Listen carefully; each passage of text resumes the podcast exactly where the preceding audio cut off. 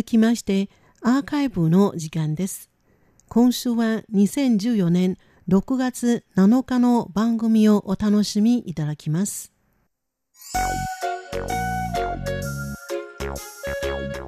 リスナーの皆様、いかがお過ごしでしょうか？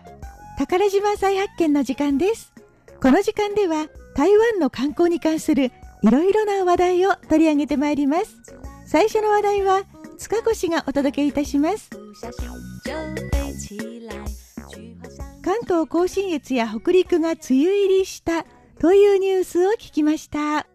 これから当分の間ジメジメしたお天気が続きますね。リスナーの皆様がお住まいの地域ではいかがでしょうか。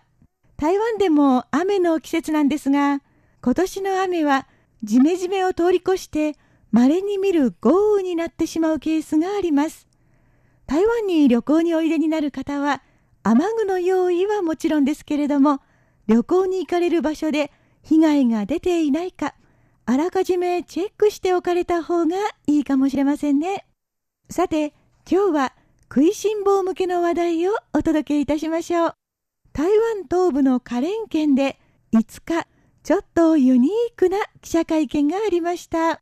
カレンはお花、ハスの花のハスと書きます。台湾有数の観光名所、タロコ峡谷があるところとして知られています。台湾は地図で見ますと、ちょうどさつまいもを縦にしたような形をしています。台湾の東部と西部は地図で見ますと近いんですが、実際には南北に高くて険しい山脈が連綿と続いていまして、双方の往来を妨げています。リスナーの皆様がよくご存知の台北や台中、高雄などの大都市は全部西側にありますが、このことからも台湾が西側中心に発展してきたことがお分かりいただけると思います。そういう意味で立ち遅れた東側、大都市と呼ばれるところはありませんが、その代わり豊かな自然に囲まれた景色のきれいさが魅力です。何よりもお天気がいい時抜けるような空の青さが目にしみます。普段台湾の人が東部に行くと言ったらまあ大抵そういう自然を楽しみに行くのがほとんどなんですが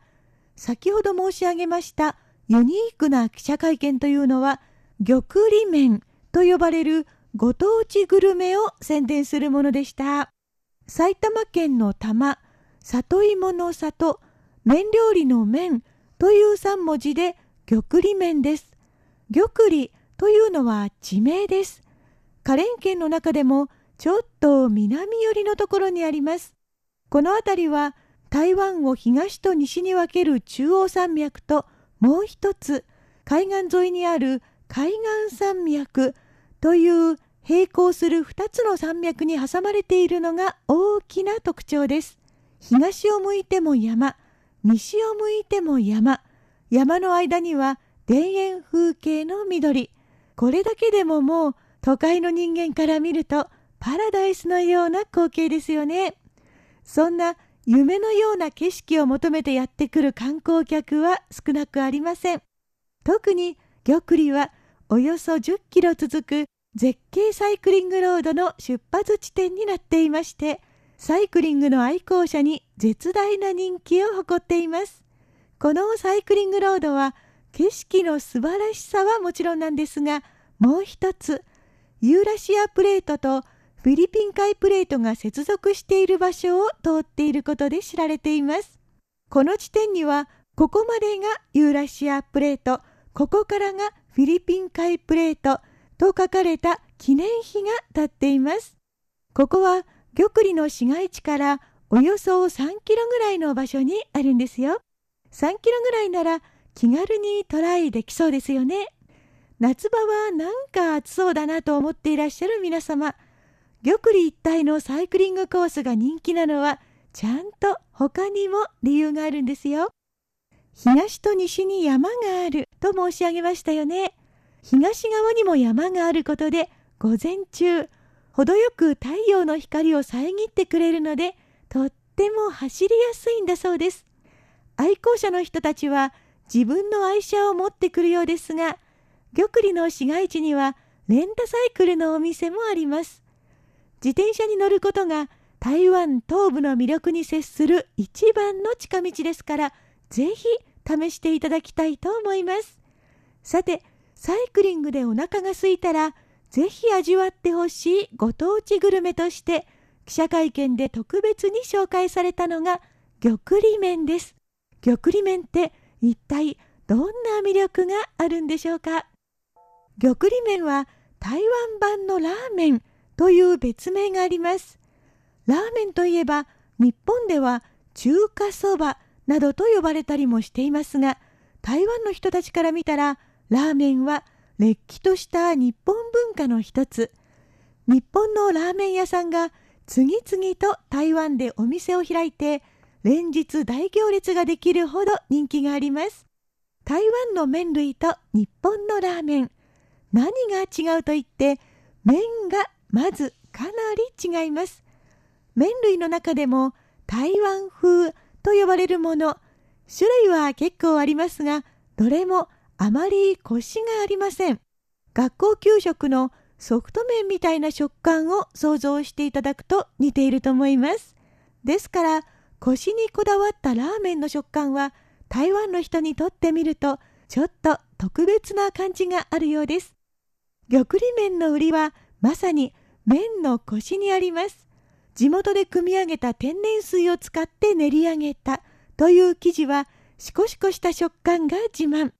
他の場所に比べて麺が細めなのも特徴です。この麺を食べるときには、まず、豚骨スープにさっとくぐらせて、それからもやしと野菜、チャーシューをたっぷりとトッピングします。それに豚骨スープをかければスープ麺。スープをかけず、特製だれをかければスープなし麺になります。豚骨スープは透明のあっさりタイプなので、全体のイメージとしては、ラーメンというよりも、ターミーと呼ばれる台湾風汁そばに近いような気がします。それでも、この玉里麺が台湾風のラーメンと呼ばれるのには、コシがあるという特徴の他にもう一つ、日本とゆかりがあるという話が伝わっているからかもしれません。日本統治時代、この辺りに住んでいた日本人がラーメン文化を現地に伝えたと言われているんです。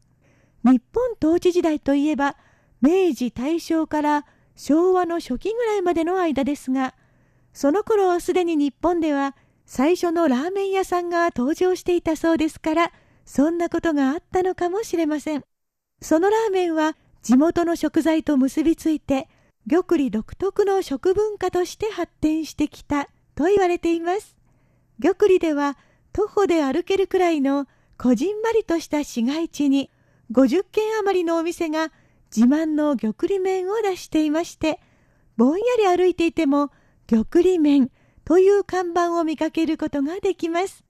お値段もリーズナブルな庶民派のどちらかといえば B 級グルメに属するものですからどなたにも気軽に味わっていただくことができます。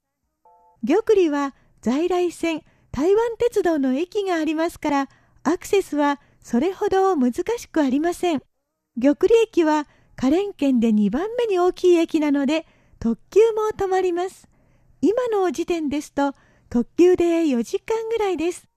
台湾東部ではまだ電化されていない区間があるので、ちょっと時間がかかるんですが、今月末、全面的な電化工事が終わり、今は乗り入れることができない振り子列車が運行できるようになります。そうなると、もっと早く行けるようになりますので、これからはちょっと遠い存在だった台湾の東部がより身近になると思います。これを機会に台湾東部への旅を計画してみてはいかがでしょうかまた振り子列車玉里駅にも止まるそうです玉里へおいでの際はぜひ玉里面にトライしてみてくださいね。宝島再発見。前半は塚越がお届けいたしました。お聞きの放送は台湾